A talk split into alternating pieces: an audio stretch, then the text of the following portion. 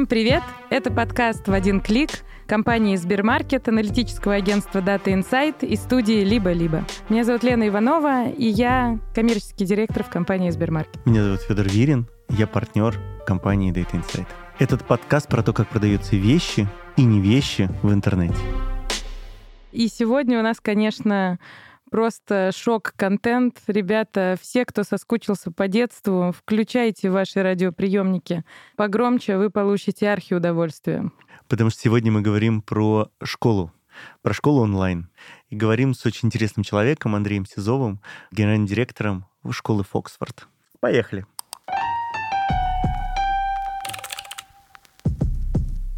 Привет, я Андрей, я руководитель онлайн-школы Фоксфорд. Онлайн-школы? Онлайн-школа. Прям вот, вот школа, но онлайн? Все верно. Кого ты учишь? Детей от 4 до 17 лет. А аттестаты? У нас есть партнеры, которые выдают аттестаты для наших детишек. Прямо о школьном образовании. О школьном образовании, да. То есть можно не ходить в школу, заниматься бунтарским образом жизни и все равно иметь аттестат. Все верно. Таких у нас ребят сейчас учатся больше 15 тысяч человек. Ого! Мне всегда казалось, что онлайн-образование не про детей. Ковид очень хорошо это показал, что дети, которые ушли на удаленку, вообще не учатся. Да, это так преимущественно так, потому что школьная система вот государственная, бесплатная или платная даже, частная, офлайн, она не сильно была готова к этому. Между тем, мы компания, которая изначально 13 лет назад была создана как онлайн-компания. И мы кажется, ну не только мы и наши конкуренты, прекрасные другие компании, а, умеем это делать хорошо. Поэтому вот такой стресс, который дети перенесли, когда абсолютно не готовая система образования к онлайну резко должна была перейти в онлайн, как с точки зрения инструментария, так с точки зрения какой-то методологической поддержки педагога, она вот как бы одномоментно за неделю перешла, и получился угу. вот такой опыт. У нас это не так, для нас просто ничего нового не произошло. Мы худо-бедно научились за 13 лет хороший продукт делать. Как пришла в голову идея делать школу онлайн? Есть такой человек, мой большой друг и старший угу. товарищ Алексей Половинкин, который в свое время, будучи педагогом физтеха, ему пришла идея в голову о том, что если сделать онлайн-образование и пригласить прекрасных педагогов, которые преподают на физтехе, ну не только на физтехе, безусловно, но в основном на физтехе, потому что он там работал, и сделать онлайн-курсы по подготовке детей для поступления на физтех, тех, которые в дальних регионах и не могут позволить себе взаимодействовать с какими-то педагогами, которые могут позволить себе дети, которые живут в центральных регионах, и просто онлайн это делают, угу. то может получиться интересный продукт. Была создана школа, изначально она называлась 100 ЕГЭ, это как бы идея, чтобы получить 100 баллов на ЕГЭ. Вначале занималась только подготовка к экзаменам к ЕГЭ, ну а со временем, со временем это трансформировалось в школу полного цикла. То есть изначально это вообще была история про репетиторов? Не совсем. Это был курс. В целом система онлайн-образования с точки зрения формата можно разбить на три больших направления. Репетиторы — это занятие один на один с педагогом который обеспечивает там максимальное вовлечение ученика в процесс, потому что внимание только ему уделяется, что угу. в онлайне тяжелее, чем в, в офлайне, просто органически. Есть формат курсов, когда один педагог слушает его, учится большое количество детей. У нас это там от 80 до 150 человек на таких курсах, а угу. сейчас мы экспериментируем, там по 400 человек параллельно угу. запускаем. И есть некий средний формат мини-групп, когда там один на 12, на 8, на 20 человек. Угу. Так вот, отвечая на вопрос, изначально вся эта штука работала в формате курсов, когда педагог дает знания одновременно большому количеству детишек. Да, это идейно похоже на репетиторов, но репетитор — это довольно устоявшееся понятие с точки зрения формата онлайн-образования. Один на один. Вот что значит репетитор. У меня здесь вопрос, как у самого буйного школьника на свете. Я топила журналы, была настоящей старостой своего класса. И топила? Могу... Конечно, в бачках унитаза, как бы там же двойки стояли. Это сейчас все в электронном виде. Но сейчас бы я просто нашла способ взломать всю эту историю.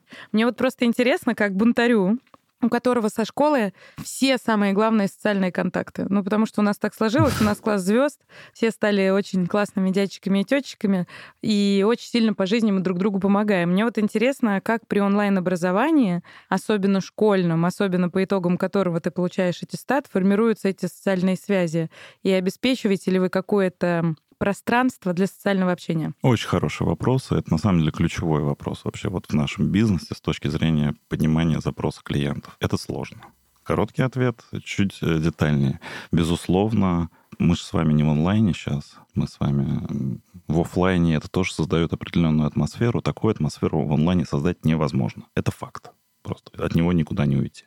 Ответом может быть несколько э, штук на это. Первое — это смешанный формат обучения. Вот мы, например, сейчас экспериментируем, и в этом году запустили несколько классов в нашем экстернате. Экстернат — это как раз вот когда дети не ходят в школу, а занимаются только в нашей школе, с другой компанией онлайн-образовательной, Maximum Education она называется, у которых есть офлайн инфраструктура. И мы делаем классы, когда раз в неделю детишки могут прийти позаниматься с педагогом, повзаимодействовать лично. Другой ответ — это когда ну, в школе же помимо образовательной активности ну, сами учились в школе, мы понимаем, что есть какая-то дополнительная активность, как организованная, так и неорганизованная. И вот эти дополнительные активности мы тоже пытаемся вынести за пределы онлайна в офлайне. Там. Для детей из Подмосковья событием может стать там, поездка на Красную площадь с педагогом. Вот, например, туда погулять. Вот какие-то такие штуки. Другая штука интересная, которой мы на ранней стадии находимся, вот третья, и они пока сложно говорить всерьез, это создание элементов игрового обучения и дети, вовлекаясь в игровое обучение, в какое-то обучение программированию, например, в коллективной манере, там, строят фермы, алгоритмы какие-то продумывают, роботов строят, вот их вовлечь туда, и они получают удовольствие от взаимодействия, но при этом еще процесс обучения так построен, что, ну, ты учишься чему-то. Ну и дополнительные стандартные инструменты, это мы, например, в нашем экстернате даем там четыре вида дополнительных услуг, за которые заплатив, можно получить эти услуги. Это наставник, это классный руководитель, это там психолог и так называемый куратор. Куратор старший товарищ, наставник, кто помогает с уроками, классный руководитель как раз вот организует классные часы, но это все тоже в онлайне. Онлайн-школа Фоксфорд — это прям понятная вещь. А какие еще есть продукты Фоксфорда? Вот ты начал говорить, что есть там вовлекающие штуки в программирование, в конструирование. На текущий момент у нас э, в компании четыре так называемых бизнес-юнита, угу. которые сильно отличаются продуктово. Вот ту штуку, которую мы обсуждали сейчас, экстернат, замена школы фактически, угу. это только один из бизнес-юнитов. Там вот чуть больше 15 тысяч детишек. С утра до вечера они занимаются, уроки делают и так далее. С утра до вечера? Ну, на самом деле нет, это я так. В среднем 4 часа в день они там занимаются, и угу. потом дополнительные активности, которые они там, если им необходимо, они берут. Угу. Вот эта штука существует в Фоксфорде лет 5. А я упомянул, что компания 13 лет. Есть второй бизнес-юнит, который называется дополнительное образование. И там по 17 предметным вертикалям, по 11 классным горизонталям есть практически там, ну, можно подтянуть математику, можно подготовиться к ЕГЭ, можно подтянуть русский, можно позаниматься гитарой. А физкульту... В онлайне. В онлайне. Гитары в онлайне. Я одна с вами Физкультуры в онлайне. Физкультуры в онлайне. Ну, физкультуру я еще представляю. Стоит тренер, говорит, попрыгай. Да. Но гитара. А в чем разница? Мне кажется, для того, чтобы понимать, получается у тебя играть на гитаре или нет, преподаватель должен сидеть рядом и слышать. Все-таки онлайн искажает звук. Онлайн искажает звук, но не так критично, как человек, обремененный музыкальным образованием по классу гитары. Я могу об этом говорить. Вот э, почему гитара. Ну, и фортепиано тоже есть. А вот такая штука. То есть, когда мы решаем некую локальную задачу, а не задачу образования системного. Угу. это вторая штука. Третья. Третья штука, это год назад мы как раз запустили вот бизнес-юнит э, Game-Based Learning, так называемый, англицизм используем, то есть игрово-ориентированное обучение. Там разрабатываем несколько продуктов. Один из них вот можно уже на витрине детского мира нашего партнера, который свой трафик направляет нам на этот продукт математия, так называемый. Это в игровой форме, сражаешься с каким-то колдуном, решаешь математические задачки в игровой форме, там побеждаешь или нет. И последняя штука — это курс повышением квалификации для учителей. Учитель раз в три года обязан пройти повышение квалификации. У нее есть выбор. Там пройти некая... Есть государственные структуры, ИРО так называемые, где можно пройти это обучение бесплатно. Пока не очень оно качественное. Если учитель хочет заплатить свои деньги, либо школа имеет средства, чтобы доплатить за более качественный какой-то продукт, ну, по их мнению пока, то там за полторы тысячи рублей учитель может выучиться у нас. Там, чему-то. А если поговорить вообще про целевую аудиторию в целом, что является мотиватором для того, чтобы все, о чем мы сейчас поговорили, получать онлайн? Это решение родителей или решение детей? И есть ли какие-то ярко выраженные группы? Да, вот у нас целевая аудитория с точки зрения детей, которые получают наш, потребляют наш продукт, ну, фактически это дети, 4-17 лет.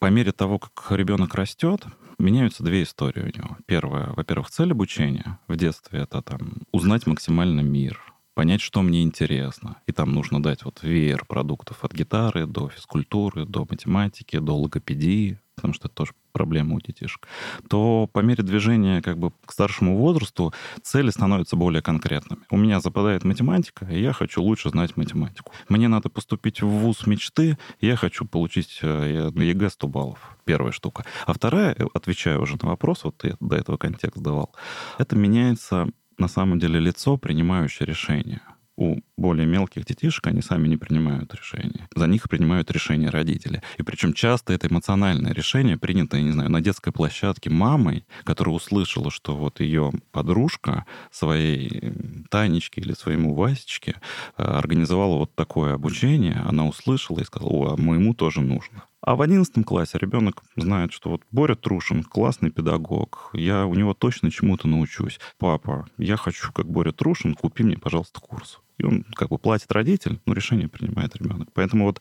и мы видим, что примерно вот это вот э, смещение от э, принятия решения от ребенка к родителю происходит где-то по-разному у всех. Ну вот начинается в средней школе на уровне 7-8 класса. А вот ты говоришь, что вы учите детей с 4 до 17. Как это выглядит? То есть приходит ребенок в 4 года и до 17 учится? Сколько в среднем учится один ребенок? Как это, вот, как это работает? Чтобы прям без булшита точно ответить на этот вопрос, должна быть развита система аналитики, которой мы занимаемся там в Оксфорде последние три с половиной года только. Угу. Поэтому заглянуть сильно дальше, чем на три с половиной года назад, мы не можем.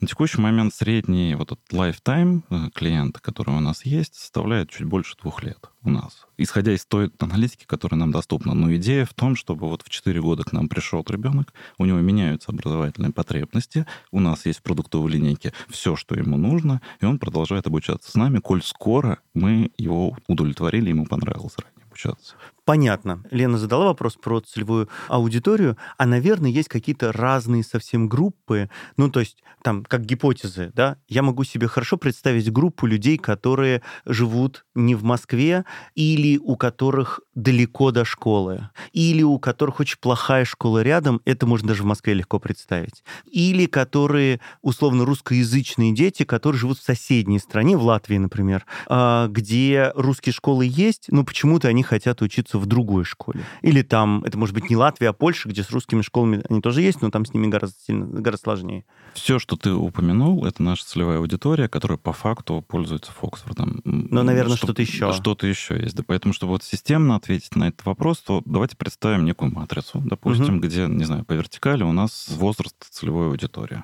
Внизу дошколка и началка, 4 там 9 лет, потом средняя школа, старшая школа. Внизу, допустим, у нас есть вот основное образование, кто прям принимает решение перейти на онлайн полностью. Потом дополнительное образование, кто в онлайне получает что-то дополнительное, те навыки, которые нужны. Вот представили себе такую матрицу. Да. И дальше вот начинаем по этим квадрантам эта матрица работать. Просто первую вертикаль в основном образовании мы сейчас видим четыре, кто действительно полностью ходит в наш экстернат.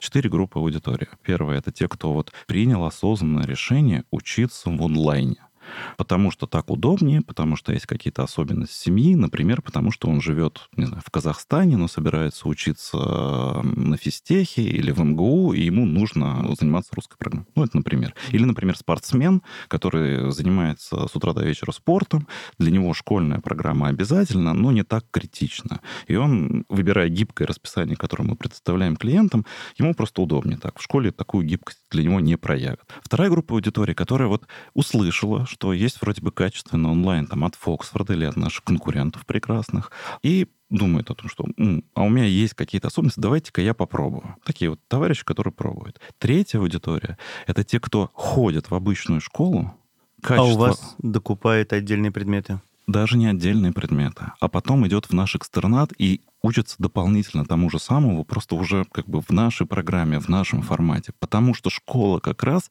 не может обеспечить ему продукт того качества, который он ждет от нее. Прикольно. Да. Как вы выбираете учителей, которые могут вмешиваться и влиять? Соответственно, есть вот педагоги, которые учат в нашем экстернате на наших курсах, когда педагог там взаимодействует с большим количеством детей. Есть э, педагоги, репетитор, которые занимаются один на один. По первой части педагогов у нас контроль и входной, и последующий существенно выше потому что, ну, просто это, это возможно делать даже операционно. Их там меньше, чем 300 человек, и их можно контролировать. Э, репетиторский формат, он предполагает, что в какой-то момент времени у тебя это сильно масштабируется. У нас сейчас около двух с половиной тысяч репетиторов. Это просто невозможно вот отсматривать занятия. Поэтому немножко процесс отличается. Я вот расскажу про первый процесс, а во втором э, вот есть его элемент, но они не полностью работают. Педагог, приходя к нам э, путем тестов, путем неких пробных занятий, которые он проводит, путем собеседований, есть определенная воронка найма, фактически проходит там четыре уровня некого входного чека. Что, что за педагог, подходит он или не подходит. И потом после этого есть еще онбординг, в ходе которого продолжается вот этот процесс вливания педагога.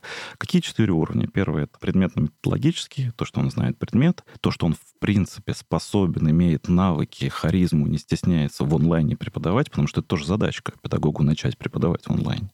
Второе — это некие психолога педагогические вещи, вот как он может вовлекать, общается ли он иерархически или на равных с аудиторией, ну, такие штуки.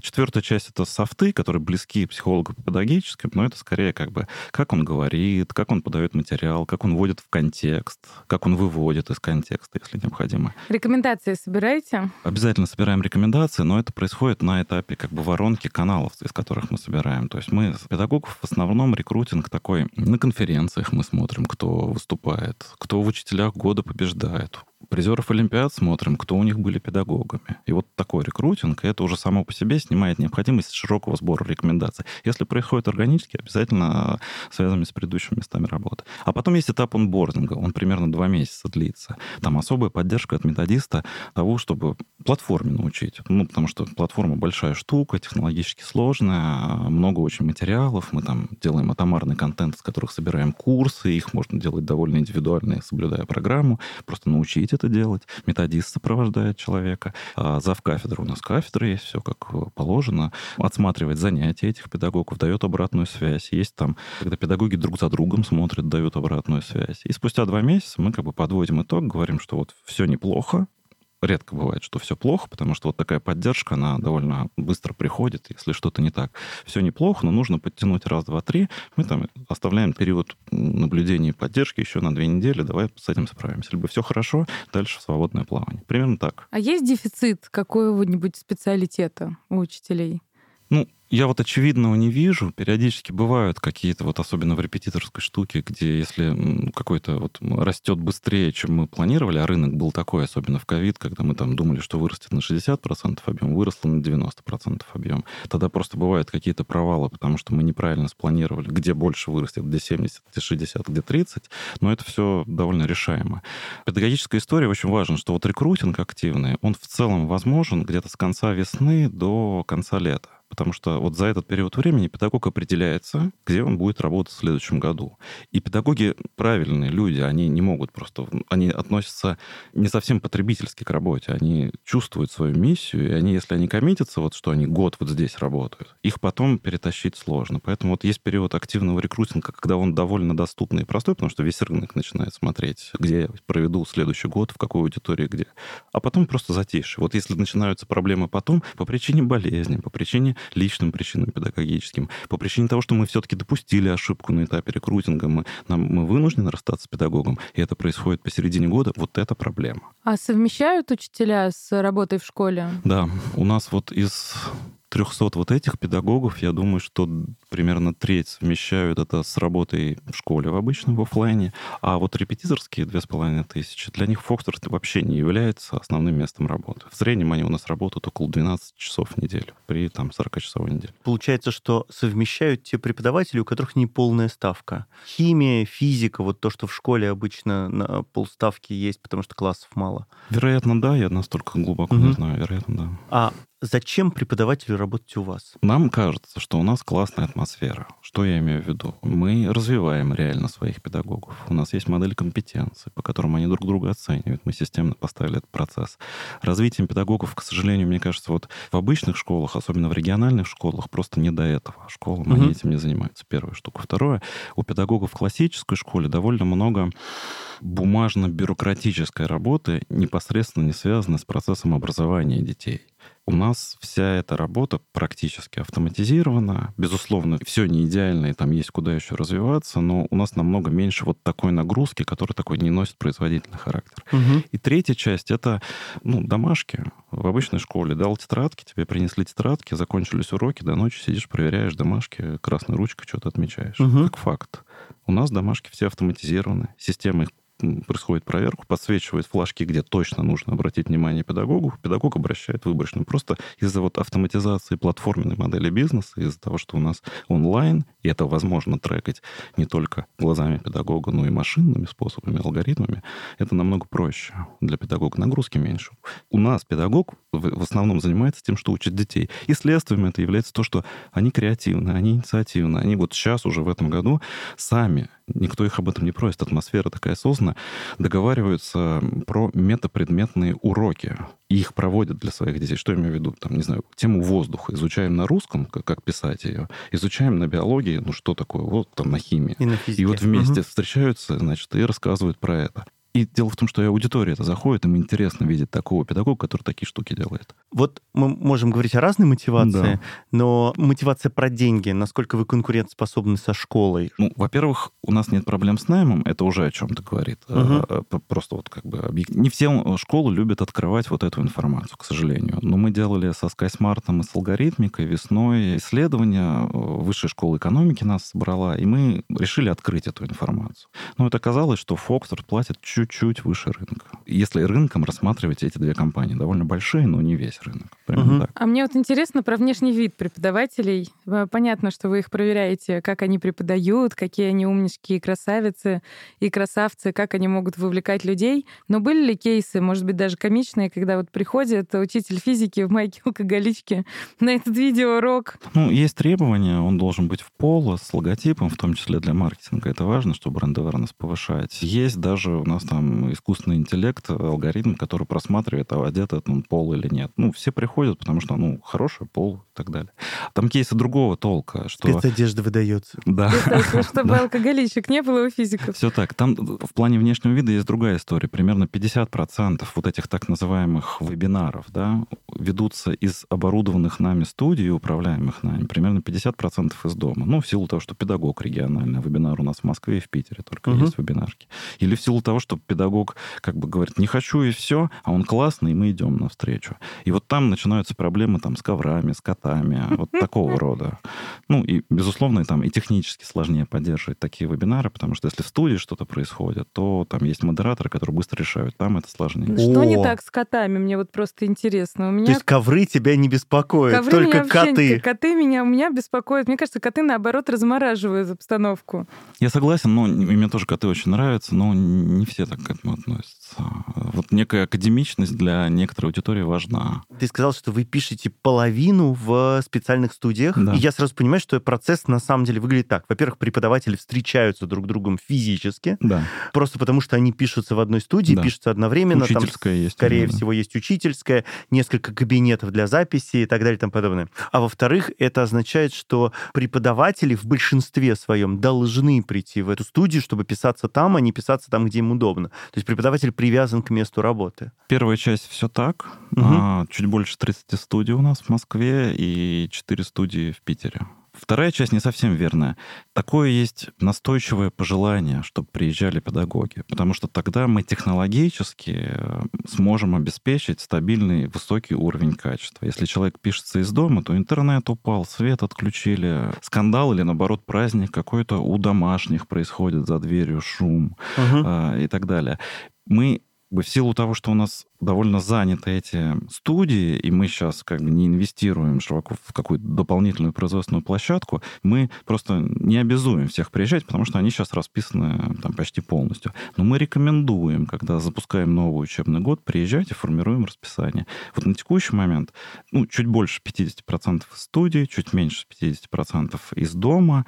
В целом есть планы в какой-то момент увеличить количество студий, плюс, кажется, нам нужно и локацию немножко изменить, потому что там недалеко у нас железная дорога. Вроде звукоизоляцию сделали, а вибрация иногда от поезда угу. мешает по вентиляции, передается. Сделаем позже, ну, просто всему свое время.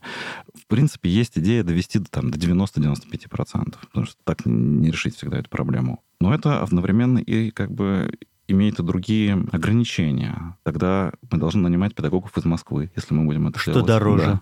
Нет, мы платим одинаковую ставку в зависимости от регионов. Это сознательная наша политика. Круто. Да. А, ну, просто как бы мы не можем заставить человека переехать из Нижнего Новгорода, он классный педагог, или там, не знаю, из Новосибирска в Москву. Ну, вы можете да. сделать студию в Новосибирске, можем в сделать. Нижнем и в Екатеринбурге. Можем сделать. Это не дешево, но можем, безусловно. Ну, если да. у вас там есть полтора десятка преподавателей там, там и там, то это, в общем, кажется, даже окупается. Верно.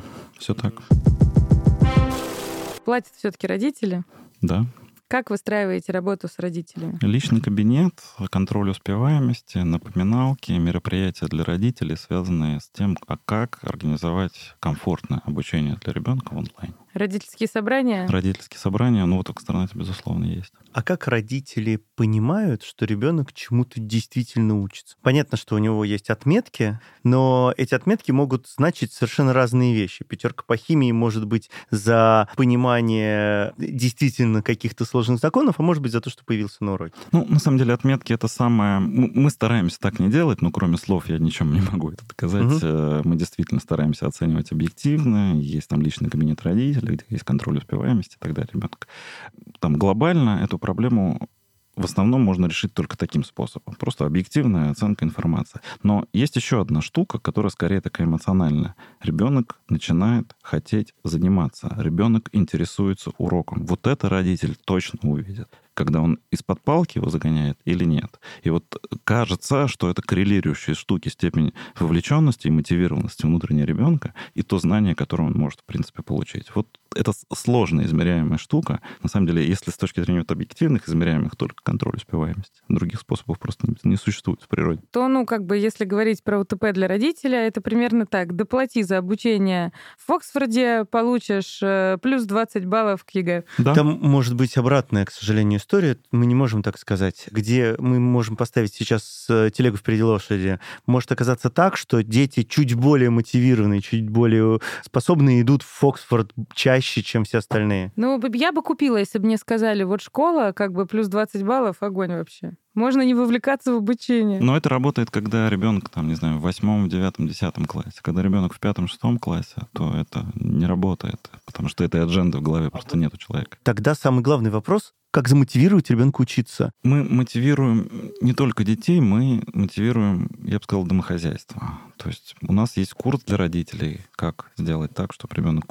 учился эффективно. Мы рекомендуем на первые занятия приходить с родителями просто в силу того, что ну, это так эффективнее. К сожалению, это нагрузка на родителей, и родитель, возможно, даже разочаровывает, что это надо сделать. Он может не делать это, но это точно поможет его ребенку. Это такая вот как бы поддерживающая штука, некий костыль с той стороны. Мы рассчитываем на то, что нам родитель поможет просто в силу объективных причин и отсутствия контакта живого с ребенком, где можем там его как-то замотивировать.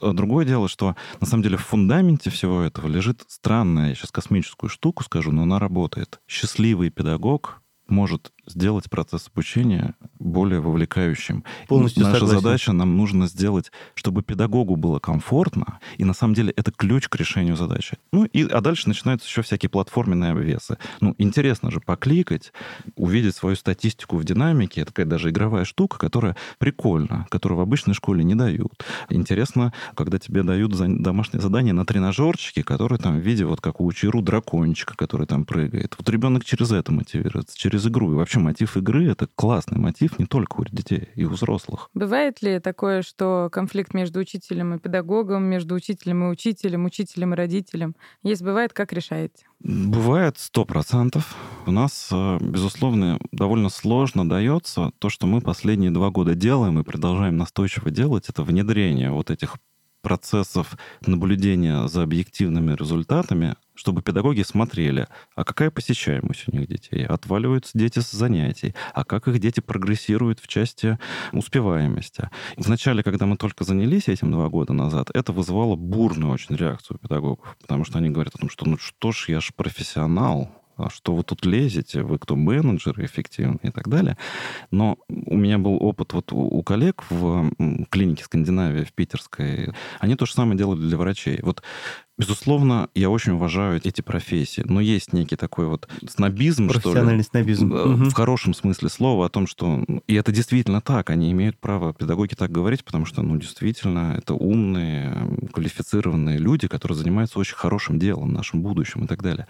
Но вот это вот неприятие ко всему остальному существует, и очень сложное принятие. Но потом, когда, если это правильно сделано и начинает работать, и человек начинает понимать, что обратная связь-то объективная, и если он к ней прислушивается, что-то меняет в своем поведении, то работает, результаты улучшаются, он счастливее становится, его дети счастливее становятся, он видит эмоциональный отклик. Если это работает, и у врачей, и у педагогов они начинают это принимать. До сих пор еще пока вот есть этап принятия у педагогов. Потому что каждый год мы нанимаем, не знаю, 30, 50, 80 новых педагогов, приходит вот аудитория, и есть часть принявших, часть нет, но со временем это все проще и проще, потому что человек изначально приходит вот в систему, в котором это уже есть, и более того, разделяется, и даже вот какая-то атмосфера вроде бы неплохая, и он как бы легче это принимает. Конфликт, ну, безусловно, бывают. Во-первых, бывают какие-то обманутые ожидания. Бывает позиция родителя, который имеет право на жизнь, но просто мы не можем этого обеспечить, когда я вам дал ребенка, и ваша, как бы, и дальше как бы ваша вся проблема. Все его проблемы — это ваши проблемы проблема. Так не работает. Родитель должен быть вовлечен как минимум в воспитательную часть ребенка своего, иначе не, не сработает. Отвечает за образовательный процесс. Безусловно, образовательный процесс очень... Там нет четкой границы с воспитательным процессом. Там широкая степень вовлечения но нельзя сказать, что воспитательный процесс отдается только на школу. Ну, скорее всего, это, на мой взгляд, безответственно и не приведет к хорошему результату. Родитель должен быть вовлечен в своего ребенка, потому что он просто даже физически времени с ним проводит, особенно онлайн, больше. Личный контакт важен. Какой бы онлайн-школы мы не были. Давай немножко поговорим про бизнес. Да. Скажи, пожалуйста, все это только в России? За прошлый год, вот сейчас последнюю статистику не скажу, потому что не сильно этим интересуюсь прям day-to-day, где там, раз в год примерно смотрю статистику. За прошлый год 96% наших пользователей были на территории России. Ну, это скорее про пользователей, которые на территории России, но условно офис, компания, О, все, это, России, все это в России. в России.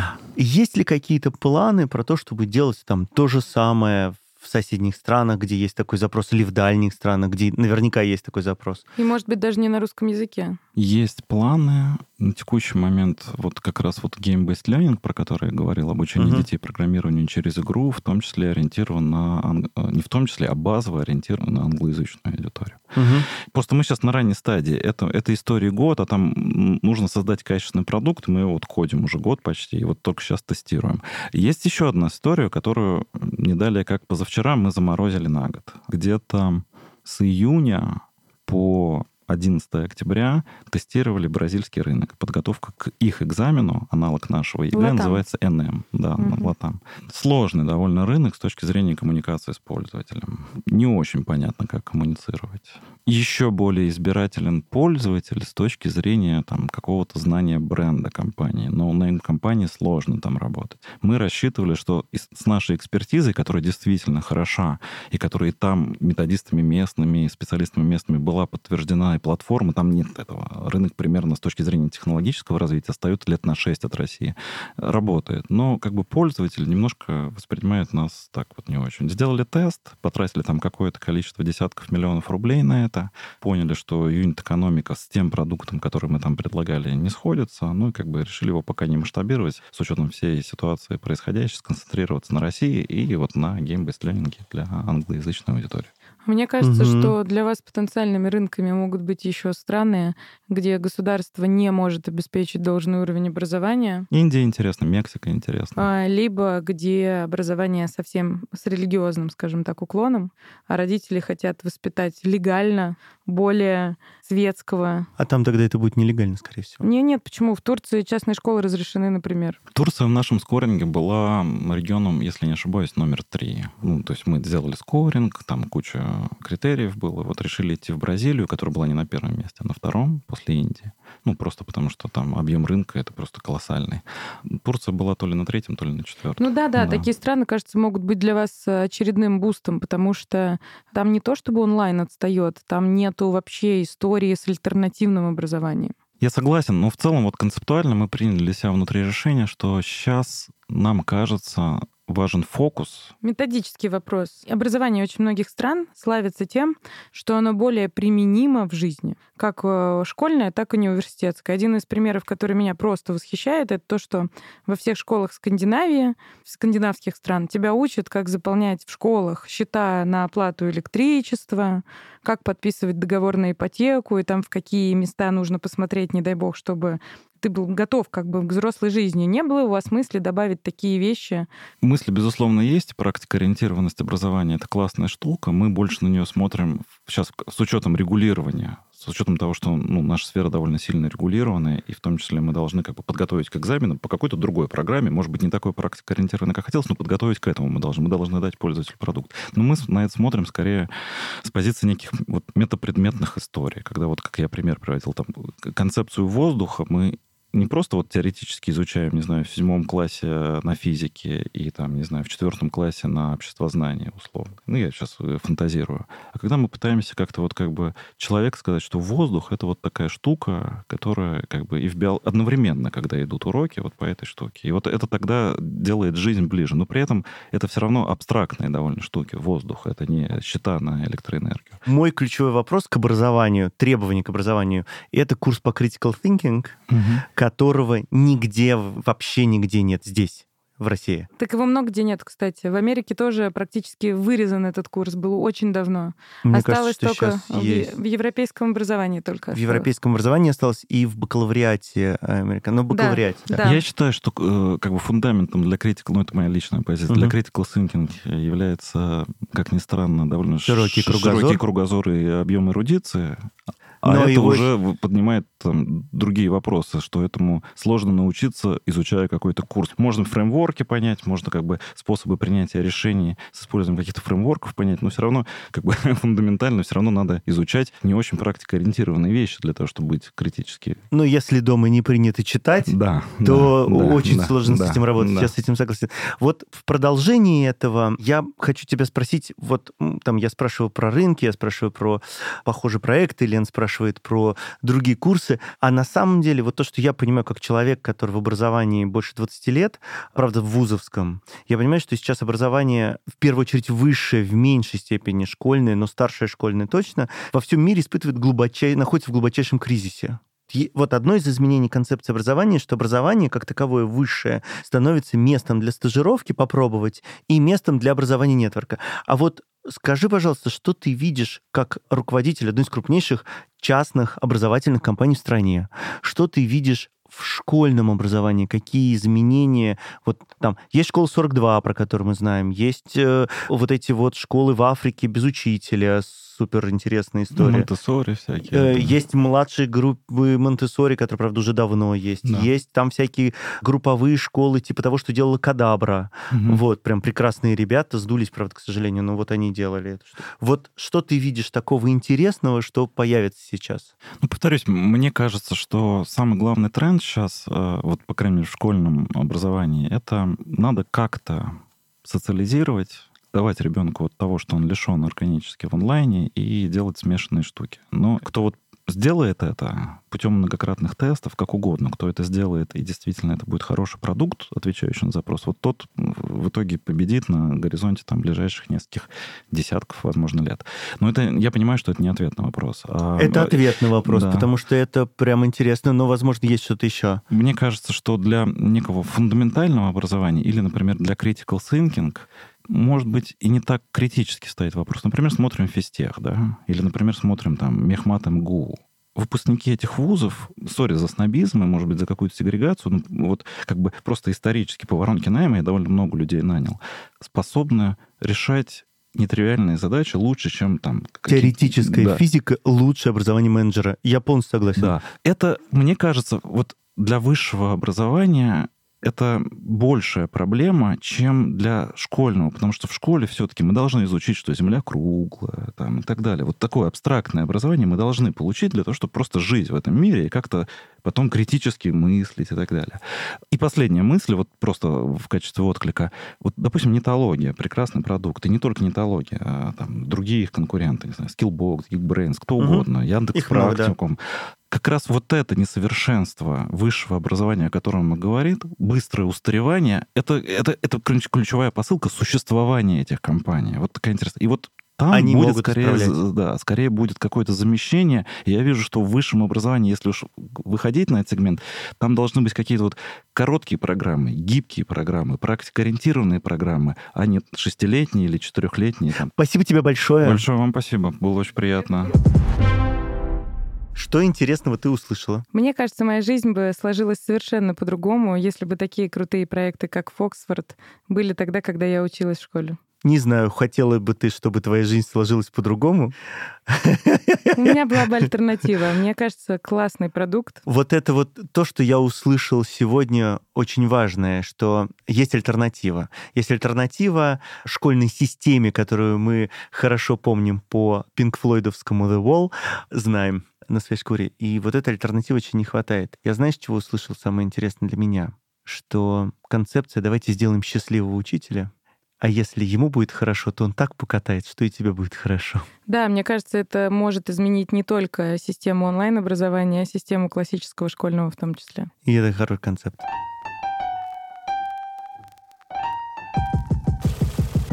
Это подкаст в один клик, подкаст Сбермаркета, студии «Либо-либо» и компании Data Insight. Над подкастом работали продюсер Маша Агличева и Ксения Красильникова, редактор Лиза Каменская и звукорежиссер Нина Мамотина.